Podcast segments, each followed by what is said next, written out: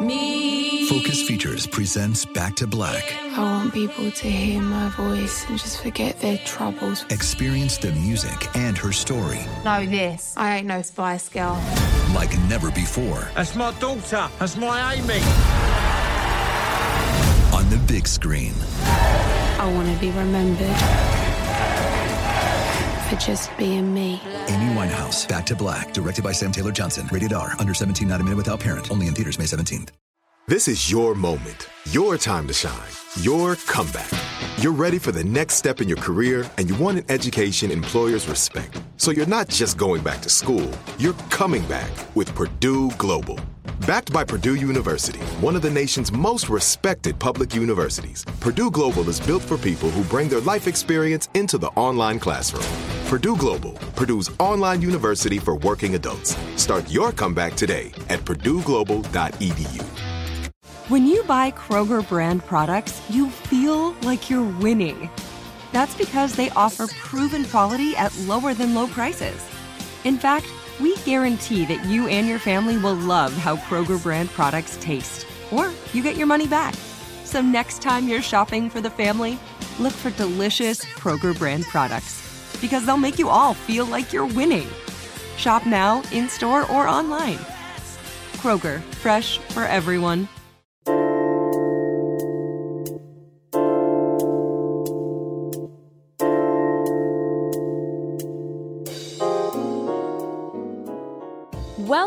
To PM Mood, the no talking points, no bullshit podcast that takes you behind the curtain, off the red carpet, and to the front lines of progress with changemakers and innovators that are doing the work to shift our culture and expand our social impact. Y'all, I am so excited to bring you this incredible interview that I got to do pre quarantine with legendary journalist Ed Gordon, author of the new book, Conversations in Black on Power, Politics, and Leadership. Thank you so much. Thank you. For joining me.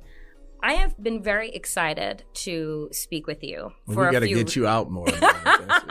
For a few reasons. One, because my background is in politics. I did not go to school for communications, but I got into communications kind of because of activism. And I think that as I have been going through your career, 30 plus years, working literally at every network in every place from BET, CBS, NBC. You know, the question that you open up your book with is a question that I want to open up our conversation mm-hmm. with, which is throughout the course of your career, you have seen so much. You have spoken to presidents, activists, leaders, members of Congress. And here we are in 2020. And the question that it still permeates is what is going on? well, I think that's always a question, right? What's going on? It's a fair question for any generation. But I think for African Americans in particular, because we were brought in quotes Mhm, here to this country, the sense of us not having control and needing to ask what's going on, not in the general sense of, hey, what's happening, what's going on, Mm-mm. but what is going on Mhm. because we don't control it has always been a question that we've had to grapple with because often we don't have control. We can't say, oh, well, this is going on or that's going on. Somebody else controls our what's going on. And so when I open up the book and I talk about Marvin Gaye asking that question musically Mhm. um, so many years ago, and having the idea of some of those same issues, same ills being so prevalent today. You know, we say, oh, he was such a master. He was, he was all Mhm. of that. But it was less about Marvin being able to see into the future as it is just we've not changed in this country enough that it hasn't made some of those ills outdated for us. And that's the real sense of what's problematic to me. Do you find that that is a sense sometimes of hopelessness that Black folks have? Because when we look, right, at our history, when we look at the progress that we've made, I mean, you can go back and you can say, well, we were brought here in Yeah. bondage and we were able to see a black president. So we want to be able to celebrate the paths that we have fought and the places that we've gone, but it doesn't look like a lot has changed from that But a lot 1971 has song. changed, though, right? So a lot has changed, and a lot has changed quickly. I Mhm. think sometimes we forget that the change of a nation, those cogs move very slowly. We've been able to accelerate it very quickly. I think our sense of hopelessness as a black people is very fleeting. Mm. I think there are times that we feel, this isn't changing. It's always going to be the same. The white man keeps us down, but that's very fleeting, which is why we've been able to survive and Mhm. thrive, many of us, some of us, because we are a strong people. For as downtrodden as they try to portray us, for as sometimes as overwhelming as our conditions have been in this nation, I see us as a strong people, as a people that I won't say no other people could have done this. I'm sure Jews would say that they lived through the Holocaust Sure. and they did and all. But when you look at the sheer issues that we have dealt with or the number of years that we have dealt with, we are a very strong people.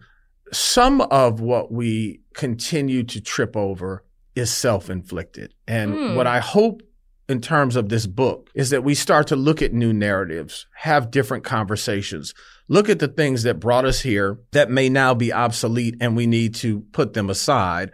I'm not talking about people. Sure. I'm talking about issues because Mhm. I think that we are in need in some respects of new narratives, but there are other things that served us well. And I don't mean just the movement and marches. And I'm talking about how we treat each other and what we've done and this sense of black people really feeling like a family at times. I think that's lessened in the 60s. I was born in 1960, so I don't know about the 60s, but I know about the 70s yep. And the 80s. And there was this sense, I think, a lot more of, even though now we say, hey, sister, hey, brother, that sense is not the same as it was in the 70s. There was a real sense of sisterhood, brotherhood amongst our community. There was a real sense of, if you lived down the street, that you are my child. Too, Mhm, mhm. you know, I think that has waned a little bit.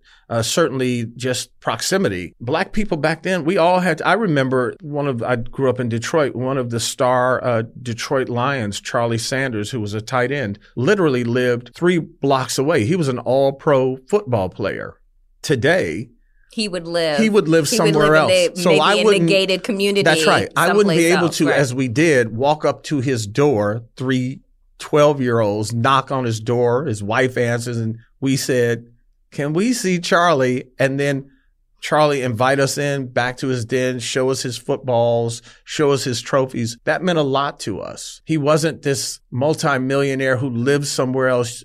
Even though people and kids aspire to be LeBron James or whomever Mhm. today, um, Steph Curry or whomever, you can't touch them in the same way that we were able to. So I think there's some things that we need to think about getting back to. And doesn't mean that a multi-billionaire or millionaire is going to move back to your community, but this sense of being able to touch them more often than we do. Well, when in that sense, you know, I think about Nipsey Hussle Mm-hmm. and I think about someone who actually was living in his community, right? And was very active and trying to build in his community. And then he was murdered in his community. And we Right. talk about that in the Yeah. book. And some will say, some will argue that he shouldn't have been living there. Right. That he should have maybe continued to help, But but shouldn't have been necessarily living there in the way he lived there. So, but that's part of the discussion. That's part of Mhm. the conversation. Is that right? Is that wrong? Is there no right or wrong? Is that an individual's choice?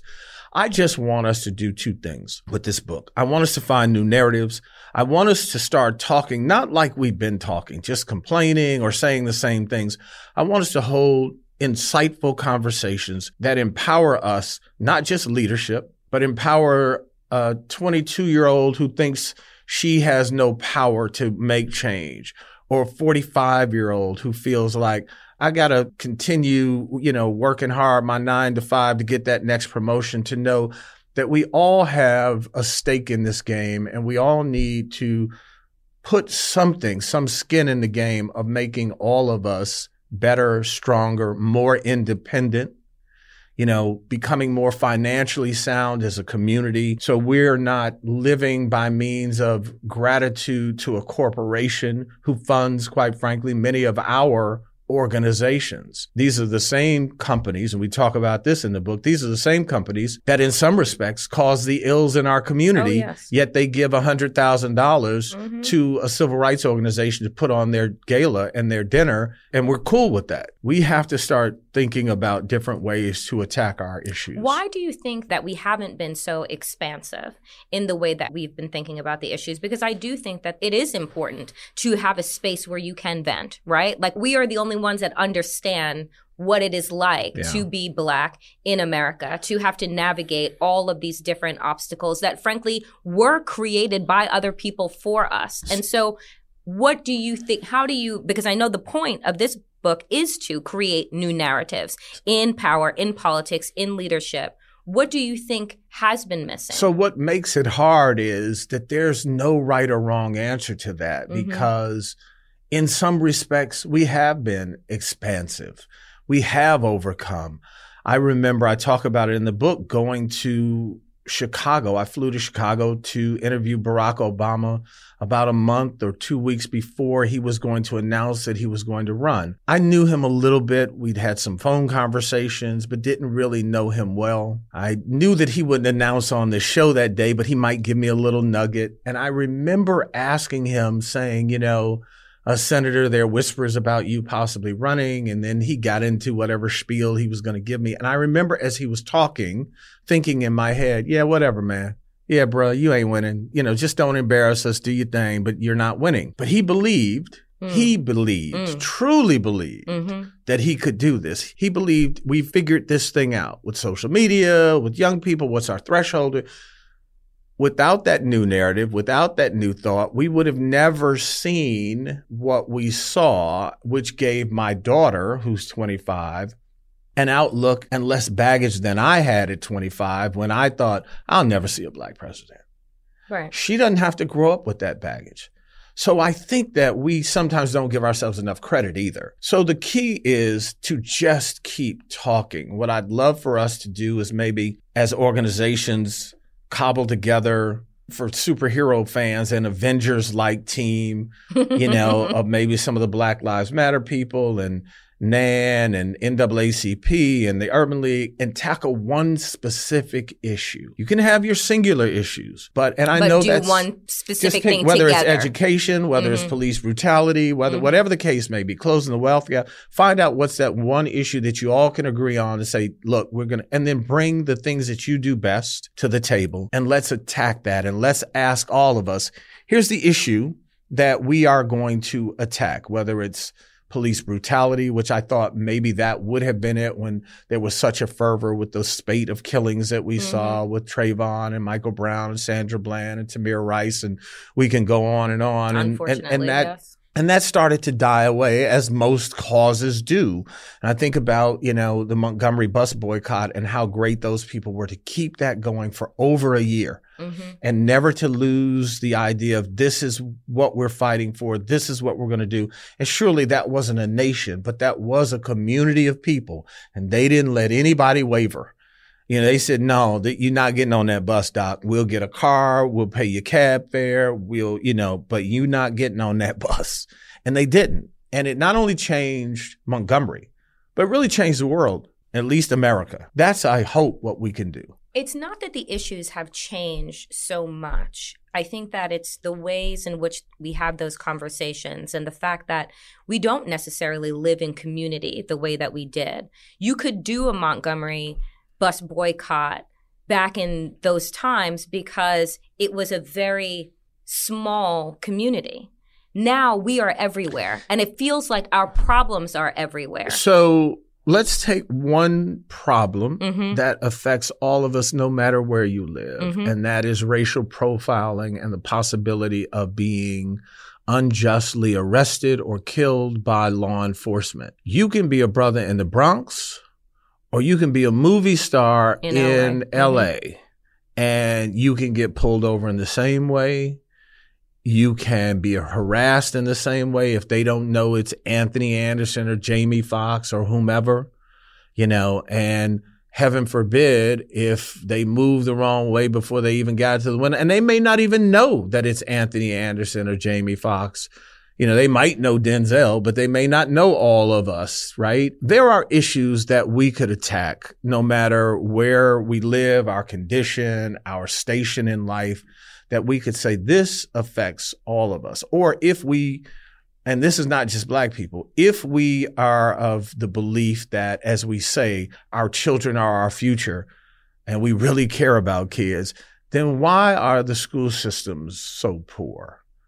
The vast majority of black kids who go to public schools will not be prepared for this modern world. I live in Brooklyn, and there are in the vicinity of where I live, there must be at least 10 public schools that are in walking distance of my house.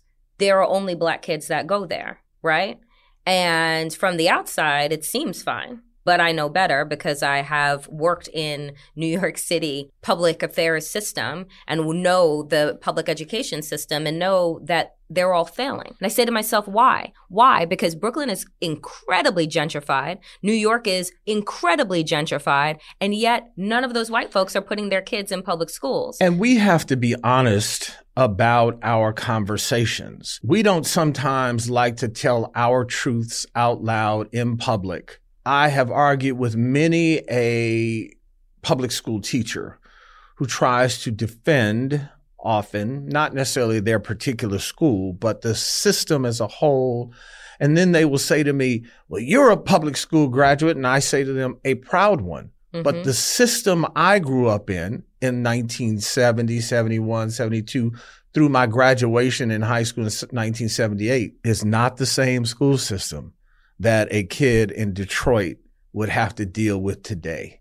So please don't tout me as a college or a high school graduate who went through the public school system who did well and assume that that system could turn me out today. Yeah, that's incredibly important. Somebody who does have a very singular focus is Stacey Abrams.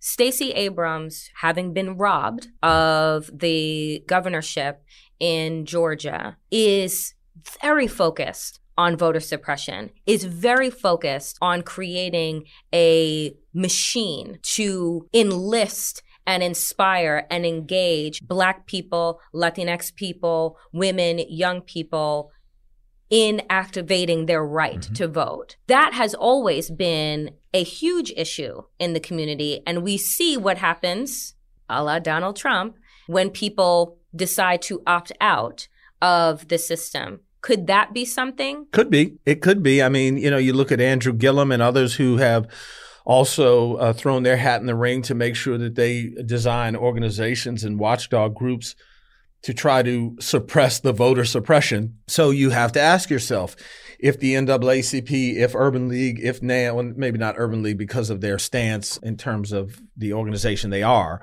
but whomever we want to dictate as those who would be on that front lines, maybe that would be one of those things. Certainly, if you did that as a collective versus all of these little silos, it would be stronger. But I think we'll find out the mettle of black people for this election. Mm-hmm. If you don't realize now that mm-hmm. sitting out got you not only Donald Trump, but I tell people it's not about Donald Trump. He'll either be gone in four or eight years.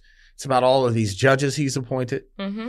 who have lifetime appointments. Over 150. Who will deal with your children. Mm-hmm. and make life harder for your children. So I think we have to start to say, A, we cannot sit out. And you can't allow, even if you don't love the candidate, this to happen again because Hillary Clinton ran a poor campaign. She did not speak to black people in the way she should. I would deal with her campaign once a month saying, look, I got to a point where I said, if you're not going to sit with me, sit with Roland. Sit with, you know, anybody. Anybody. Anybody. Just talk to black folk in a way that you're not, it's not enough to go with Beyonce and Jay Z on stage and take a selfie with LeBron James and assume that that's enough. It's not enough. So, poor campaign notwithstanding, Russia what we have to do, what we have to do is say to whomever we give our vote to, mm-hmm. we're going to give it to you.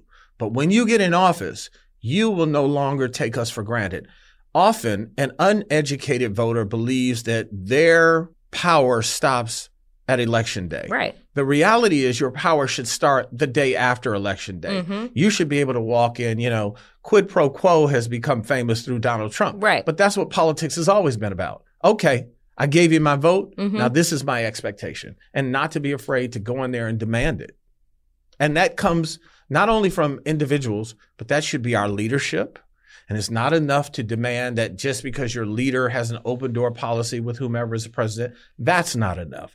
You know, the fact that you get to take pictures and be at the press conferences, that's not enough. What else are we getting? I think that we've got to become more sophisticated in our politics. You know, but I also think that that goes back to the failings of our public education system and the failings of civics in general. By background, I'm an educator, was an early childhood educator, believed very much in building up the education and creating global citizens that will take on the world. And I think that what is always frustrating to me and what I try and advocate in terms of the responsibility of your citizenship, imagine having your daughter.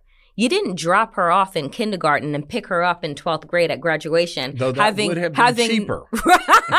But having no parent teacher conference, Right. having no engagement whatsoever, not following up and asking her who her friends were, who she's hanging out with, engaging with her teachers, and understanding what her interests are and how she's changing over that time. So- it's the same way that folks don't engage with their elected officials but, once they but vote for them. That's just it. There's nothing in this book that is so earth shattering that we uncovered something new. Mhm. The answers are there. We have to just believe that those answers work. And what's interesting is we have to stop chastising those of us that don't agree that it should be left instead of right. The reason that I try to have this broad selection of people, Mhm. you know, I mean, literally, the first name on the front cover is Maxine Waters, and the last name before we get to and many more is T.I. Mm. Completely different Mhm. and we run the gamut in between. What we need to do is find commonalities and common ground to say, look, I may not agree that the answer is charter schools, but I do believe that we have a problem with our community and law enforcement. So let's hold hands on that. You do charter. I'm going to stick with public, but doggone it, we're going to work together on this. There are things that we can agree we all need to say this impacts and affects all of us and let's move to that. And again, I still say a good litmus test is the 2020 election. It's going to be a test, all right. It's going to be a test. What- what- someone said to me, forgive me, but someone Yeah. said to me uh, the other day when we were doing an interview, but what, do, what are we going to do if Trump wins? What do we gear up with? I said, then it's too late to gear up. Mm. Gearing up for Trump is right now. Mhm. Gearing up for Trump is making sure that you go to the polls and not only, you know, it's cliche, but it works. When you go, take somebody Yes. and take somebody else Yes. and take somebody else. You know how you get four girlfriends and you go to the concert? Get those four and go to the polls. You got to have five dudes to run a pickup game. Get them five dudes and let's go to the polls. It's real. There are solutions here for some of these problems. So Trump doesn't have to get a second term. And if he does, and if he does, shame on us. We have the numbers. Democrats always have the numbers. We always have the numbers, which is why voter suppression is real. We have the numbers, which I is- don't think the is why- suppression which- will be the same though this time. You I don't? do. I don't. I really don't. I do think that. Let me say this: if we're smart, Mhm. again, Yeah. people like Stacey and uh, you know the eyes will be much keener than they were the last time. Mhm. Doesn't mean that it can't happen. It doesn't mean It that doesn't they mean won't find a new right trick. Right. Right. I'm not suggesting that. Yeah. But I am suggesting too. If you turn out, I mean, just look at the percentage of people who are registered but don't vote. It's hard to suppress huge numbers. That's what I keep Right? saying. It's Right. hard to do that. Right. If you keep those numbers low, which is why the Russians and the bots were, Yep. you know, they're against black people because they said if we can keep them away, then we've got a better chance. So we have to, again, be an educated voter and know and understand that this is perhaps arguably the most important election of your lifetime. Save maybe you can argue on the other side Obama's was, but it's important and it's even more important for our children. And so my take is we've got to turn out. We've got to turn out in so many numbers. It's almost like um, watching the NBA. Mm. Though it can happen, it's hard to lose a 30 point lead. You can get down and they can come back 28, but they couldn't get that last bucket to tie it up or two to win it, even though they chipped away and got it down to 28 points. So it'll be hard if you have record turnout to suppress that vote where it'll make a difference. Right. You can't lie about people wrapped around polls Right. waiting for hours Well, you to can, but. That's true. Right. He did lie about pictures of his inauguration. What is the thing that you most want folks to take away from your book, Conversations in Black? What do you want people, young people, older people, to walk away with? that you have power, that you are not just on the sidelines and that you have to accept what is coming your way. You cannot change everything. There's some things that you cannot control. But a mentor of mine was a great uh, Johnnie Cochran. Mm. And I remember Johnny telling me one day through um, the OJ fiasco, every time something crazy would happen, I was in his office with him and he said to me, Ed, the only thing you have control of in a crisis is your reaction during it. And Oh, I love that. I want people to understand no matter what is happening, you have control of you. And if you can figure out your way to at least stabilize yourself or mitigate some of the the falling debris that's going to hit you, hmm um, you're going to survive it better. Yeah. And so, but you have to know that I can dodge it. I can pick up this garbage can top and cover my head, whatever the case may be, whatever metaphor you want to use. Raining, you get an umbrella, whatever it is, you have the power to help shape your life. You know, when people say you control your own destiny, you can't control destiny in its true form of what destiny means. But you can control some things that come across your desk. And we have to start believing that we have more control in our lives and our condition as a people here in this country than we've believed of late. Brilliant. Ed Gordon, thank you so much for joining PM Mood. The book is Conversations in Black on Power, Politics, and Leadership. Pick it up, buy it as a gift, get it for everyone. We have a lot of work to do, and it's incredibly inspiring. Thank, Thank you. Thank you for having me. If you want to hear more from me, check out my live daily political talk show, Woke AF Daily, at DNR Studios. You can subscribe now at www.dnrstudios.com slash woke.